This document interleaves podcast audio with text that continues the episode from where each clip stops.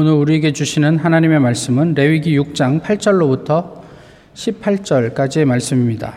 구약 성경 레위기 6장 8절로부터 18절까지의 말씀입니다.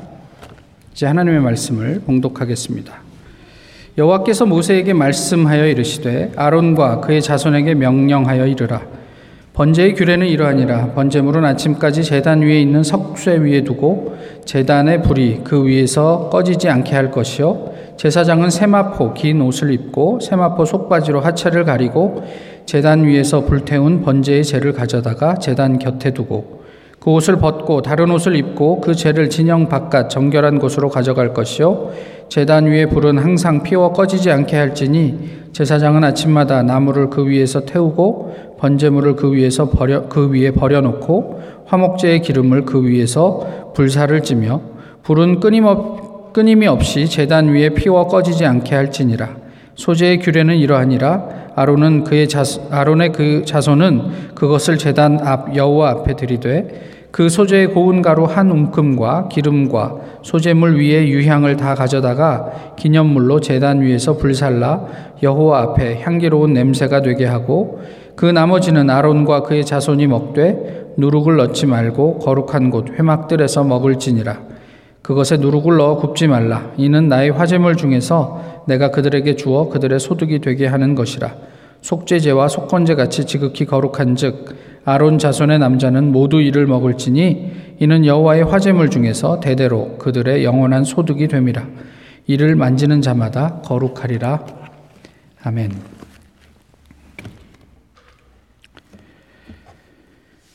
몸을 구겨서 지하철 속으로 들어갔습니다. 앞뒤 옆 사람이 꽉 찼네요. 이 순간 우리 마음은 짜증을 부릴 수도 있고 헤헤 손잡이 잡지 않아도 된다고 재미있어 할 수도 있습니다. 똑같은 일이 벌어져도 사람들은 이처럼 반응들이 달라요. 왜냐하면 세상이 나를 괴롭히는 것이 아니고 알고 보면 내 마음이 나를 괴롭히기 때문입니다. 어, 느분 어, 대문에 있는 글이라 좀 나누었습니다. 어, 드, 어떤 드라마의 대사를 하나 더 어, 읽어 드릴게요. 성공을 하고서 알았다. 성공은 성공을 함께 나눌 사람이 있어야 가치가 있다는 걸. 단 한 명의 가족을 잃었다. 가족을 이루고 싶은 욕망도 잃었다. 하지만 잃어버려도 잊히지 않는 것이 있다. 오래전 하나님께서 애굽에 있던 이스라엘을 부르셨습니다. 어, 모세에게 말씀을 하셨죠. 왜 이제 부르셨냐면 물론 뭐 애굽에 있던 그 이스라엘 백성들이 이 폭압에서 우리를 건져 달라는 기도도 있었지만 하나님이 이렇게 말씀하셨어요. 너희가 예배를 나에게 제사하기 위해서 광야에 나갔다 와야 할 것이다. 이렇게 말씀을 하셨죠. 우리의 믿음의 대상인 하나님께 제사하기 위해서 모세는 광야의 사흘길 정도 이렇게 나아가서 어, 예배를 드리고 와야 할 것이다. 라고 바로에게 요구를 했습니다. 이스라엘이 애굽에 있은 지 이때까지 한 몇 년쯤 지났죠? 한 400년 정도 지난 시점입니다. 아, 당시 그 이스라엘 백성들에게 하나님은 어떤 의미였을까요? 저희의 이제 후손들이 계속 신앙생활을 하게 될 텐데 한 400년쯤, 그러니까 뭐한 십수대가 지난 다음에 그 아이들의 신앙은 어떤 모습을 띠고 있을까요? 하나님께서 모세를 통해서 이 백성들이 구한 그것, 그러니까 애굽으로부터의 해방, 이것을 직접적으로 어, 말씀하시지 않으시고 먼저 광야로 나가서 나에게 제사를 드려야 할 것이다 라고 말씀하신 데는 그만한 이유가 있지 않을까 싶습니다. 말씀드렸던 것처럼 물론 해방 자체가 목적이었다면 하나님께서는 이렇게 말씀하지 않으셨을지도 모르겠어요. 또 하나는 처음에 바로에게 조금 더 납득할 만한 조건을 제시했다면 어땠을까 싶어요. 예를 들어서 그냥 이렇게 멀리 이 광야로 나가지 않고 백성들이 모여 사는 주거지에서 우리 좀 그냥 한 며칠 좀 그 뭐 축제를 좀 해야 되겠습니다. 모임을 좀 가져야 되겠습니다. 라고 했다면 바울이 모세에게 또 아론에게 어떤 반응을 보였을까 싶은 생각을 해보게 됩니다. 사실 종들이 모여서 모종의 집단 행동을 한다는 것은 통치자에게 상당한 부담이 되는 일이죠. 얘네들이 모여서 어떤 일을 하게 될까? 이거를 뭐 다 알 수 없는 어, 내용이니까요. 그럼에도 불구하고 이 사실을 모를 리 없었을 텐데 바울과 아론이 아니 모세와 아론이 왜 그들은 하나님께서 말씀하신 대로 3일 길을 광야로 나가서 우리는 그곳에서 어, 제사를 드려야 하겠습니다라고 요구를 했을까 싶습니다. 뭐 늘 하는 말씀이지만 여기에서 이제 광야의 의미를 생각을 하는 거죠. 광야가 어떤 의미라고 말씀을 드렸죠? 그러니까 하나님 말고는 믿을 데가 없는 곳이에요. 하나님하고만 오롯이 만날 수 있는 그런 장소라는 의미이지요. 그래서 이스라엘은 하나님께만 집중할 수 있는 광야에서 어, 제사를 드려야 했던 것 같습니다. 다시 말씀을 드리면 그들이 요청했던 해방, 어, 뭐, 그 회복, 이런 것은 다름 아닌 하나님을 예배하는 것으로부터 시작된다라는 의미가 아닐까 싶어요. 결국 우리 신앙, 우리의 신앙생활은 어, 이러한 예배 없이는 무의미합니다. 근데 더 중요한 게 있어요. 무엇이냐면 이 예배를 사람의 필요에 의해서 드린 게 아니라 하나님께서 요구하셨다는 거예요. 그러니까 하나님께서 그냥 그 작정하시고 너희는 내 앞에 모여서 어 뭐 이렇게 저렇게 해라 이런 말씀을 하셨던 거죠. 그런데 현실은 어떻습니까? 뭐 제가 늘 하는 말이 다 거기서 거기지만 어, 오늘날의 교회의 분위기는 많은 것이 옳은 것이에요. 그런 그런 게 좋은 거예요. 그래서 예배도 하나님 중심보다는 사람 중심, 목회자 중심이 되어가는 것 같아요. 그래서 어떤 교회에서 뭐 이게 한국 교회를 주로 의미하는 거지만 어떤 교회에서 목사를 뽑을 때 이분이 우리 교회에 오면 교인이 늘어날까 이게 굉장히 중요한 기준이 됩니다. 그리고 반대로 그 목사님의 마음에 안 들어서 어 이렇게 좀 이렇게 교회에서 좀 나가 주십사 이렇게 요청을 할 때 목사님이 오신 이후 몇 년 동안 우리 교회 교인은 늘지 않고 줄었습니다. 뭐 이런 이야기가 아주 중요한 빌미가 되기도 하죠. 그런데요, 이를 두고 사람들은 소위 전략적 교회라고 하면서 사람 중심의 교회와 예배를 변호합니다. 아, 오래전 이야기인데요. 분당에 있는 아주 큰 교회에서 교회 내에 흡연실을 만들겠다고 그래서 사람 세간의 이목이 집중되었던 때가 있어요. 근데 그 교회 목사님이 그 한 매체와 인터뷰를 했는데 이렇게 얘기를 했습니다. 교회에 출석하고 싶은 남자들 중에 담배 문제 때문에 교회 출석을 꺼리는 경우가 있다. 예수님도 죄인들, 죄인들을 가까이 하셨다. 아마 예수님이라면 흡연자들에게 복음을 전하기 위해 교회 내 흡연실을 만들었을 것입니다. 이렇게 다, 대답을 했대요. 어떻게 생각을 하세요? 대단히 전략적이죠. 저희는 뭐 저희 교회가 아니니까 교회 내에 어디다 흡연실을 만들겠습니까? 혹시 담배를 태우시는 분들은 교회 앞에 저, 그, 저 옆에 이게 다 적당히 하시면 되지 않을까요? 어, 음주하시는 분들을 위해서 왜, 뭐, 바도 하나 만들죠, 뭐, 교회에. 그래서 토요일 저녁에 교회에서 음주하시고, 여기 뭐, 의자 긴데, 뭐, 폭은 좀 좁지만 여기서 주무시고, 주일날 예배 드리고 집에 가시면 좋지 않을까요? 되게 전략적이죠. 근데 전략적인 것이 늘 옳기만 한 것은 아닌 것 같아서요. 예, 그렇습니다. 그럼에도 불구하고 사람들을 모을 수 있다면, 소위 그것이 그런 전략이라면, 때때로 사람들이 그것이 좋은 것이다 라고 이야기하는 현실이 도대체 예배의 정신과 어떻게 부합할 수 있을까 싶은 생각도 해보게 됩니다. 오늘 우리의 예배는 누구를 위한 예배입니까? 제가 한국에 있을 때 뭐 오랫동안 이렇게 교제하던 장로님을 만났어요. 근데 이 장로님이 이제 뭐 은퇴가 얼마 남지 않으셨고 또 자녀들도 뭐 타운에 있을 때는 어린 아이들이었지만 이제 다 장성해서 집을 떠나 있단 말이에요. 그런데 이 장로님의 고민이 있어요. 그러니까 이 아이들이 어릴 때 단 한 번도 공부 때문에 스트레스 준 적이 없대요. 공부 못해도 된다, 괜찮다. 다만 엄마랑 아빠가 너희에게 원하는 것은 단 한 가지. 좋은 크리스찬으로 평생을 살아줬으면 좋겠다. 이거 하나였어요. 그래서 학교 다닐 때도 뭐 학원 가고 싶다 그러면 보내주고 뭐 아니라 그러면 안 가도 되고 뭐 이랬 고 교회만 잘 챙겨서 다닐 수 있도록 도와줬다는 거죠. 그런데 이제 장성에서 독립한 이 시점에 자녀들 중에 누구도 교회를 다니지 않는 거예요. 집을 나가 있으니까 또 어떻게 교회를 가라고 뭐 강제할 수도 없는 노릇이고. 가끔 이제 집에 방문을 하면 주일날 교회에 가야 되는데 이게 이제 큰 어떤 스트레스가 되는 거죠. 이 장로님 입장에서는 이때 한 번이라도 부모랑 같이 교회에 가서 예배를 드리면 좋지 않겠냐. 뭐 이런 생각인데 이 와이프 집사님은 아닌 거예요. 아니, 가기 싫 텐데 왜 데리고 가냐고 그냥 집에 놓고 가자고. 그래서 맨날 두 분이 싸우는 거야. 정작 아이는 그냥 뭐, 그냥 그렇고.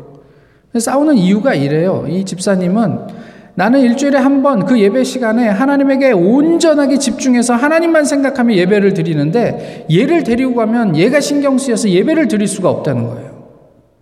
이 말에 장로님이 좀 충격도 되고 혼란도 됐어요. 나는 평생 신앙생활 하면서 장로까지 됐는데 언제 한 번 예배 시간에 모든, 모든 신경을 집중해서 하나님에게만, 하나님에게만 포커스해서 예배를 드려본 적이 있나? 도대체 이 여자는 어떤 사람이길래 매주 그 시간에 하나님에게 온 신경을 집중해서 하나님만 생각하고 하나님에게만 예배를 드리는다고 이야기할 수 있나? 이게 궁금하기도 하고 충격이 되기도 했다는 이야기를 저에게 전해 주셨어요. 오늘 우리가 가지고 있는 그 예배 스피릿, 정신, 이것은 무엇인가 싶습니다. 아시는 것처럼 레위기는 어, 제의에 관한 말씀이죠. 사실 요즘과는 실정이 맞지 않아서 또 심지어는 뭐 이스라엘에서도 이렇게 제사 지내지 않기 때문에 뭐 이 레위기가 뭐 이게 복잡한 책이고 뭐 이게 골치 아프고 뭐 힘들고 뭐 이렇 이렇긴 하죠. 실제로 그렇기도 하고 오늘 뭐 짧게 읽었지만 뭐 이렇게 재 하나 갖다 버리는 것도 옷을 벗었다 입었다 뭐 갖다가 어디다가 버려야 되고 뭐 이런 어떤 복잡한 이야기들을 하고 있습니다. 우리 인간의 입장에서는 대단히 귀찮고 번거로운 일이에요. 그럼에도 하나님께서는 그렇게 해달라고. 예, 우리 그 찬양 인도자께서 말씀하셨던 것처럼 너희가 이렇게만 하면 괜찮을 거야 라는 어떤 약속이 있, 있단 말이에요. 그럼에도 불구하고 하나님께서 왜 이렇게 번거로운 이야기들을 우리에게 말씀하셨을까 싶기도 해요.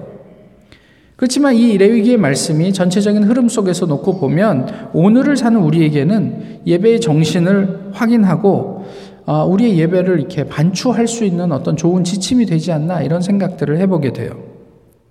오늘 본문을 통해서 우리가 드리는 예배를 좀 돌아보았으면 좋겠어요. 그래서 본문의 내용을 하나하나 이게 이런 의미다라고 말씀드리지는 않겠지만 그래도 전반적으로 레위기가 지향하고 있는 이 예배에 관해서 우리가 한 번쯤은 오늘 우리는 괜찮은가라는 생각들을 해보면 좋겠다 싶습니다. 요한복음 4장에서 사마리아 수가성 여인과 예수님께서 대화하던 중에 이 여인이 예수님께 묻습니다. 누구는 여기서 예배 드려야 된다고 그러고 누구는 저기서 예배 드려야 된다고 그러는데 어떻게 해야 됩니까? 이때 예수님이 뭐라고 대답을 하셨죠? 이것도 저것도 아니다. 그러니까 예수님께서는 뭐 장소나 사람이나 어떤 방법에 대해서 말씀하시지 않았고 어떻게 말씀하셨냐면 하나님은 영이시니 예배하는 자가 영과 진리로 예배할지니라 이렇게 말씀을 하셨어요. 그것을 어떻게 적용하고 해석할지는 우리 각자의 몫이지만 예수님께서는 그래 여기가 오라라고 말씀하시지 않았어요. 너희에게는 그 영과 진리가 포함된 예배를 뭐 예배 너희는 그렇게 드리고 있니? 이렇게 질문을 하신 거죠. 예배는 그 영과 진리가 필요한 거예요. 그렇게 드리는 거예요. 이게 어떻게 보면 정신과 태도의 문제, 스피릿의 문제란 말이죠. 우리 예배를 평가하는 중요한 기준이 되기도 한단 말이에요. 여기서 진리라는 것은 그냥 드러남을 의미해요. 감추어진 게 없어요. 우리가 예배를 통해서 하나님께서 우리의 모든 것들을 조명하시기 때문에 우리의 제도, 죄도 그냥 다 드러나는 거예요. 그러니까 하나님께 그것을 자복하고 회개하고 용서를 받는 자리가 예배의 자리이기도 하고 또 그 외에 하나님의 진리가 아, 우리의 삶을 통해서 드러나는 자리가 예배의 자리가 되기도 한단 말이에요. 진리 속에서의 예배는 감추어진 것이 없이 삶에서 드러나는 그 모든 것들을 포괄하는 겁니다. 영은요, 사실 오늘 본문에서 언급하고 있는 번제나 소제, 그 제사에 대한 상징적인 의미를 가지고 있기도 한데 하나님을 향한 자기 위탁 내지는 자기 부인입니다. 예전에도 뭐 여기 계신 분 대부분이 그 설교는 안 들으셨겠지만 자기 부인은 어, 고등 종교와 하등 종교를 구별하는 기준이죠. 그러니까 무당에게 가서 무, 뭐 우리의 모든 어떤 그 뭐 무당이 어떤 무슨 진리를 가지고 있는 건 아니잖아요. 그러니까 그가 원, 요구하는 대가를 지불하고 내가 원하는 것을 얻어내면 그만인 거예요. 근데 고등 종교는 그 종교가 가지고 있는 진리 때문에 나의 의지를 접고 꺾을 수 있는가? 그게 자기 부인이죠. 또 우리가 아, 그 믿는 그 대상에 대한 믿음 때문에 우리가 그걸 꺾어도 그렇게 동요하지 않을 수 있는가? 그게 자기 위탁이죠. 이것이 있는가 하는 거예요. 요즘의 언어로 하면 헌신 예배라 할 만한데요. 글쎄요, 요즘 교회에서 드리는 헌신 예배가 뭐 이런 정도의 무게를 가지고 드려지는지는 잘 모르겠습니다. 어쨌든, 그러한 진정한 헌신, 자기 부인이 있는가? 있다면 그것이 영으로 드리는 예배다. 아, 이런 이야기이죠. 이게 안 되면 예배가 예배일 수 없겠죠. 주일 예배에 참석한다고 우리가 다 예배를 드리는 것은 아닙니다. 우리의 예배를 하나님께서 다고 뭐 다 받으시는 것도 아니에요.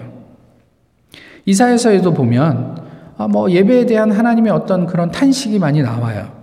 뭐 아모스서에도 그렇고 뭐 이게 예언서에서 그런 하나님의 어떤 아픈 마음들이 잘 드러납니다. 아, 이에 대해서 예언자들이 끊임없이 백성들에게 경고했어요. 이렇게 살면 안 된다.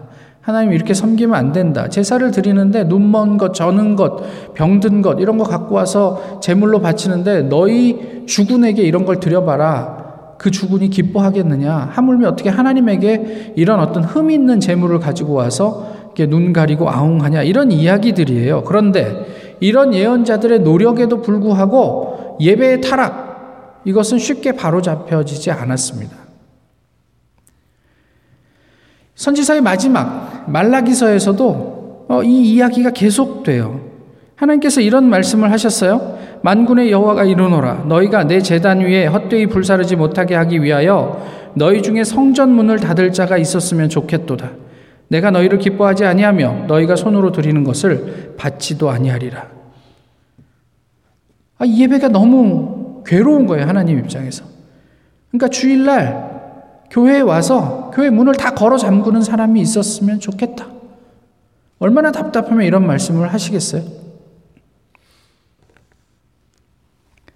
그런데 또 반대로 생각해 보면 하나님께서 바른 예배를 얼마나 목말라 하시는지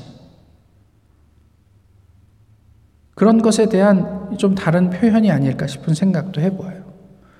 얼마나 그런 사람들을 만나고 싶으셨으면 그런 예배자들을 만나고 싶으셨으면 이렇게 말씀을 하실까 싶기도 하단 말이에요. 오죽하면 말라기 마지막에서 하나님께서 너희 한 번 정 못 믿겠거든 한 번 나를 두고 시험해 봐. 온전한 11조를 들여서 혹시 너희의 삶의 자리에 내가 쌓을 곳이 없도록 어, 복을 주는지 안 주는지 한 번 시험해 봐. 하나님 이런 얘기 하시는 분이 아니잖아요. 오죽하면 이렇게까지 말씀하셨겠느냐 말이에요. 오늘 우리는 예배를 드리면서 하나님 앞에 그러한 합당한 정신과 태도, 그것을 견지하고 있습니까? 오늘 본문에서는 누룩 한 가지만 얘기를 했지만 하나님의 재물에 들어가지 말아야 할, 넣지 말아야 할 두 가지가 있습니다. 그건 하나는 누룩이고 하나는 꿀이죠. 마태복음 11장에 보시면 너희가 무엇을 보려고 광야에 나갔더냐 이런 이제 말씀이 있어요. 긴 옷 입은 사람은 왕궁에 있느니라 이런 얘기를 하죠. 광야에 화려한 옷을 입고 있는 사람은 어울리지 않는데 왜 광야에서 엉뚱하게 그런 사람을 찾냐? 너희가 지금 여기에서 추구하는 게 무엇이냐? 라는 이야기인 거잖아요. 그걸 오늘 우리에게 질문해 보는 거예요. 우리는 무엇을 보려고 교회에 나와 있습니까? 우리는 무엇을 보려고 예배를 드리고 있습니까? 혹시 이 예배를 통해서 하나님께서 우리에게 허락해 주신 뭔가의 보상 때문에 이 자리에 있는 것입니까? 아니면 혹시 이 예배를 통해서 우리가 누리고, 누리고 싶은 어떤 재미가 있는 것입니까? 이런 부분들을 우리가 예배 속에서 한번 점검해 봐야죠. 하물며 저희 아이가 뭐, 뭐, 뭐, 땅콩 이런 데 알러지가 있잖아요. 계란에 알러지가 있잖아요. 음식점에 가서 이 음식에 계란이 들어갔는지 안 들어갔는지 매번 갈 때마다 묻고 또 묻죠. 하나님께서 넣지 말라고 하셨으니까 뭐 그러면 됐지. 우리 예배에 뭐 무슨 무슨 꿀이 있겠어, 누룩이 있겠어 그러고 넘어갑니까? 아니 그럴 때마다 재물을 검수할 때마다 여기에 꿀이 첨가됐는지 누룩이 들어가 있는지 검사하는 거 아니에요? 묻는 거 아니냐는 말이에요. 이게 매번 묻는다고 그게 새삼스러울 일이 아니란 말이죠. 우리의 예배는 어떤가 하는 거예요. 어떤 분이 이런 글을 쓰셨어요. 교회 안에서 느끼는 재미는 무엇보다 감정적 흥분으로 표현될 수 있습니다.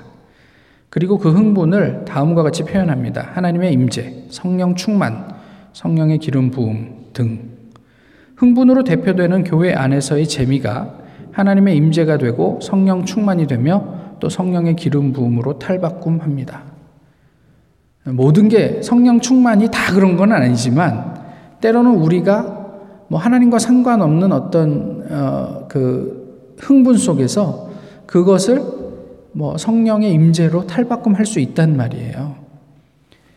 나도 의미를 잘 모르겠는 눈물을 흘린 다음에 아 이게 하나님께서 나를 만지셨구나 그런지 아닌지는 반추해 보셔야 알지만 어쨌든 그렇게만 생각을 하고 지나갈 수 있단 말이에요.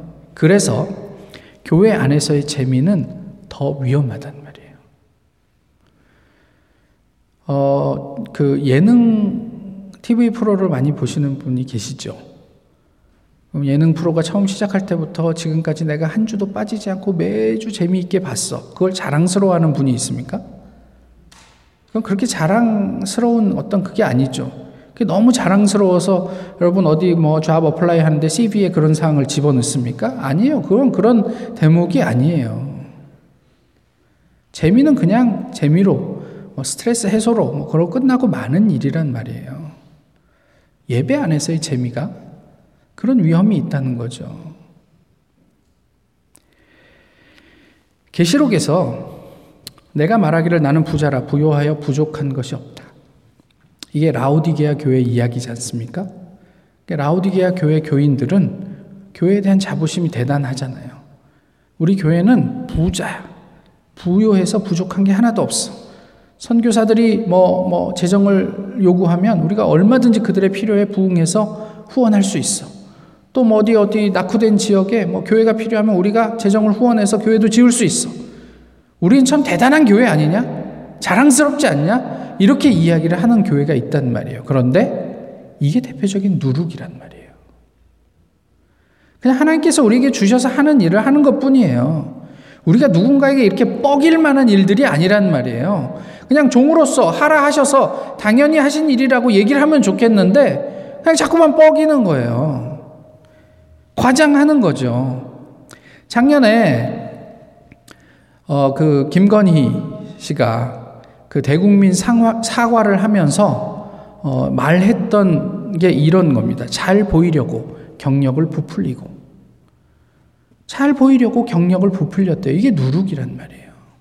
사실은 그렇지 않은데 그런 것처럼 나를 부풀렸단 말이에요. 중요한 것은 이거예요. 라우디게아 교인의 교인 교회의 교인들이 스스로를 그렇게 자랑스러워 했던 것과는 별개로 예수님께서는 그들을 곤고하고 가련하고 가난하고 눈멀고 벌거벗었다라고 얘기를 하셨다는 거죠. 교회의 역사 속에서 시대에 따라 예배 형태가 어느 정도 바뀔 수 있다, 있는 것은 사실 뭐 괜찮습니다. 그럴 수 있습니다. 하지만 영과 진리라는 본질은 바뀌면 안 되겠죠. 누룩이 들어갔나? 꿀이 첨가됐나? 를 검수하는 것 외에 우리 안에 꼭 들어가야 될 레위기에선 소금이라고 얘기를 했는데 제가 이제 뭐 인용을 요한복음 4장을 해서 했으니까 영과 진리가 녹아져 있는 예배를 드리는가? 우리의 신앙생활은 그렇게 되어 있는가? 이런 것들도 살펴보셔야 하지 않겠나 말이죠. 지킬 것은 지키는 교회가 그런 예배가 좋은 교회고 또 좋은 예배입니다. 예배당에서뿐 아니라 나의 삶 속에서도 분명하게 드러나야 될 하나님의 진리. 또 나 자신의 욕구를 하나님의 뜻에 굴복시키는 영으로 드려지는 예배. 이런 것들을 우리는 좋다고 이야기하는 거예요. 성경이 그렇게 얘기를 하는 거예요. 이것이 확보되지 않으면 교회는 무당의 점집과 다를 게 없어요. 그냥 돈 내고 내가 원하는 그것을 얻어가는 그런 것과 뭐가 다르냐는 말이에요. 바른 예배는 그래서 사람이 아니고 사람은 빠지고 하나님이 대상이 되는 예배예요. 내 자아가 하나님의 뜻에 부복하는 예배.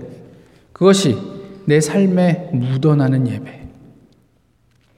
쉽게 말하면 하나님이 시킨 대로 하는 게요. 뭐 거창한 게 뭐 있어요? 뭐 여기 와서 뭐 성찬 집례하고 이게 예배예요?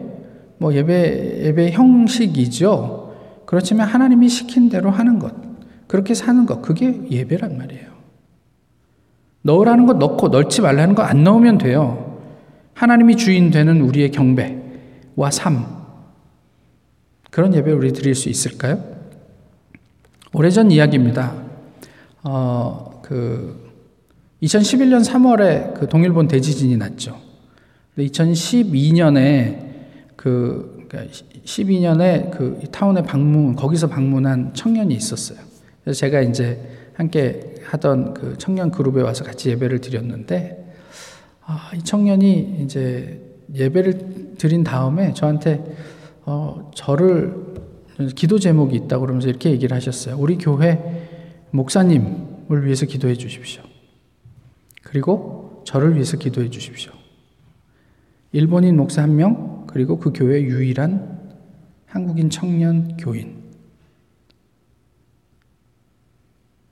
그러면서 여기에 모여 있는 청년들을 보면서 그렇게 감격해 할 수가 없었어요.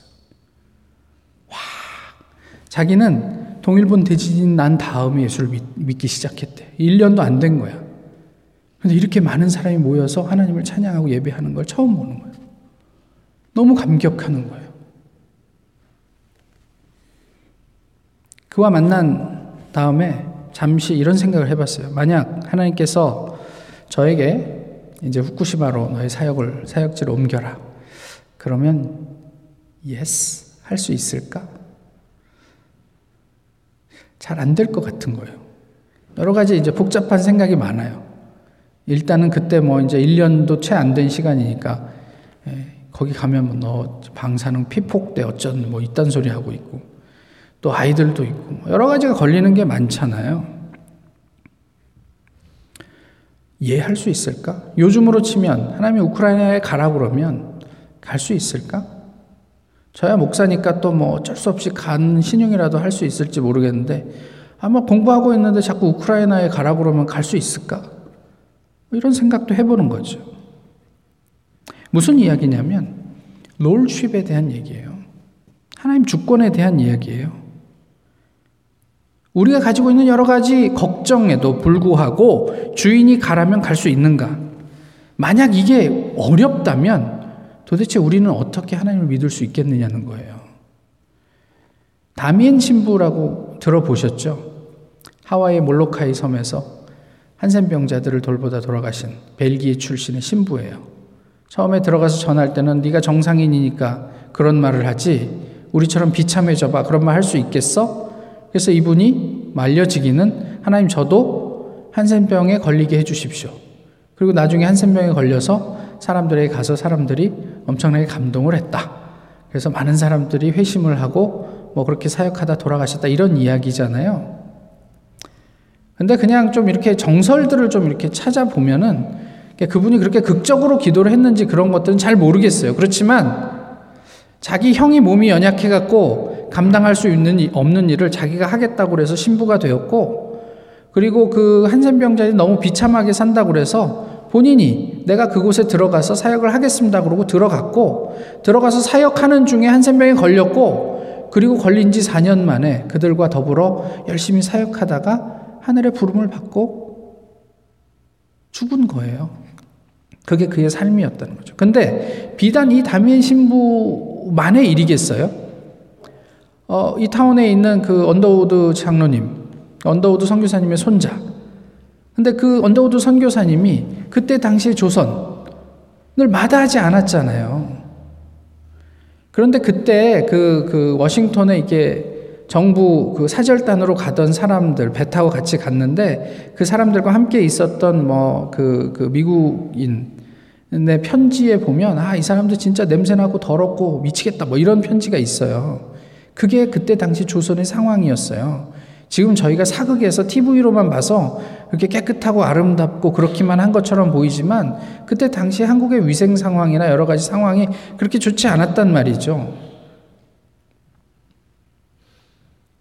그런데 그 젊은 청년들이 자기가 미국에서 의사가 되고 또 뭐 미국에서 잡을 가지고 살았으면 그냥 편안하게 살았을 수 있는 그런 사람들이 그 변방에 있는 조선을 생각을 하고 그곳으로 갔기에 오늘 우리가 하나님을 하나님이라고 부르면서 예배 드릴 수 있지 않은 것, 예배 드리게 된거 아니냔 말이에요. 오늘 우리에게 하나님께서 모두에게는 아니지만 어, 내가 원치 않은 그 자리로 부르실 때 우리가 yes 할 수 없으면 그러면 어떻게 또 다른 사람들이 또 하나님을 알 수 있을까 이런 어, 생각을 하는 거죠. 예배는 내 삶의 주인이 하나님이라는 사실을 인정하는 의식이에요. 하나님께서 만드시고 명령하신 자리란 말이에요. 여기에 세상과 구별되는 근본적인 사랑과 평화가 있어요. 우리가 원하는 그것 말고 하나님께서 주시려고 하는 그것이 있단 말이에요. 이 자리에. 이를 통해서 우리는 하나님이 마련하신 만족과 기쁨, 그것을 누릴 수 있습니다. 이스라엘 사람들을 애굽에서 끌어내셨어요. 근데 이스라엘 사람들은 애굽에서 나온 직후부터 계속 불평합니다. 애굽 때가 더 좋았다. 그때는 고기도 먹고 뭐 이랬다. 우리가 출애굽하면서 이야기를 했지만 계속 불평했어요. 그렇죠. 광야 생활이 그냥 이렇게 정착해서 사는 것보다 얼마나 불편하고 힘들겠어요. 그렇지만 하나님과 함께 하면서 이스라엘은 그때는 몰랐지만 비로소 자유와 해방을 누릴 수 있었습니다. 그때는 그들은 몰랐지만 그들이 지금 가고 있는 그 걸음이 그 길이 결국 젖과 꿀이 흐르는 약속의 땅 가나안을 향한 여정이었단 말이에요. 오늘 우리에게도 마찬가지예요. 하나님께서 우리를 인도하시는 그 길이 때로는 내가 이해할 수 없어서 이것이 불평하고 어, 이게 불편하고 때로는 원망스러울 수 있을지 모르지만 내가 하나님과 함께 하고 있다면 내가 걸어가는 그 길이 궁극에는 하나님께서 우리에게 약속하신 그 약속의 땅이 되는 그런 여정이라는 이야기죠. 우리의 중심에 있는 그것이 무엇인지를 깊이 돌아볼 수 있었으면 좋겠습니다. 그것이 하나님이 아니면 우리의 예배는 영과 진리로 드리는 것이 아니고요. 우리의 삶을 통해 공법과 뭐 정의가 성경의 말씀대로 강같이 흘러가기는 뭐 용언한 일이죠. 우리가 예배의 자리에 있어도 우리 중심에 하나님이 없으면 그것은 하나님이 받으실 수 없는 예배가 된단 말이에요. 사람에게 잘 보이기 위한 무엇 말고 그런 누룩 넣은 예배 말고 또 나 자신을 즐겁게 하는 꿀 넣은 신앙 말고 주님의 영과 진리로 예배하는 예배자가 될 때 하나님께서 우리를 기뻐하실 거예요. 그 예배를 받아주실 거란 말이에요. 하나님이 주인 되는 예배가 될 때 우리의 주인이신 하나님께서는 우리의 삶을 통해 하나님의 나라를 확장시켜 나가실 거란 말이에요. 이것이 우리 믿음의 시작이 되어야 할 것이라고 성경은 끊임없이 우리에게 말씀하고 있습니다. 그래 너희는 해방되어라 이런 선언이 아니고 너는 먼저 나에게 와서 나와 함께 예배함으로 그 해방을 시작하지 않으련 라고 말씀하시는 거죠. 여기에 우리 교회가 진정 사는 길이 있습니다. 이것이 모든 그리스도인들이 걸어야 할 길이라고 어, 하나님 말씀하고 있는 거죠. 우리는 예배자입니까? 오늘 우리가 지금 드리고 있는 이 예배는 하나님만 나누고 있습니까? 우리는 우리의 예배는 사람에게 보이기 위한 쇼입니까? 아니면 하나님을 향한 예배입니까? 기도하겠습니다. 좋으신 주님, 오늘도 주님 앞에 나와 주님에게 집중하게 하심을 감사합니다. 모쪼록 저희의 삶과 평생이 하나님을 온전히 예배하는 아, 그런 여정이 될 수 있도록 주님께서, 지키시고 인도해 주시옵소서 예수 그리스도의 이름으로 기도하옵나이다. 아멘. 찬송가 14장 함께 부르시겠습니다.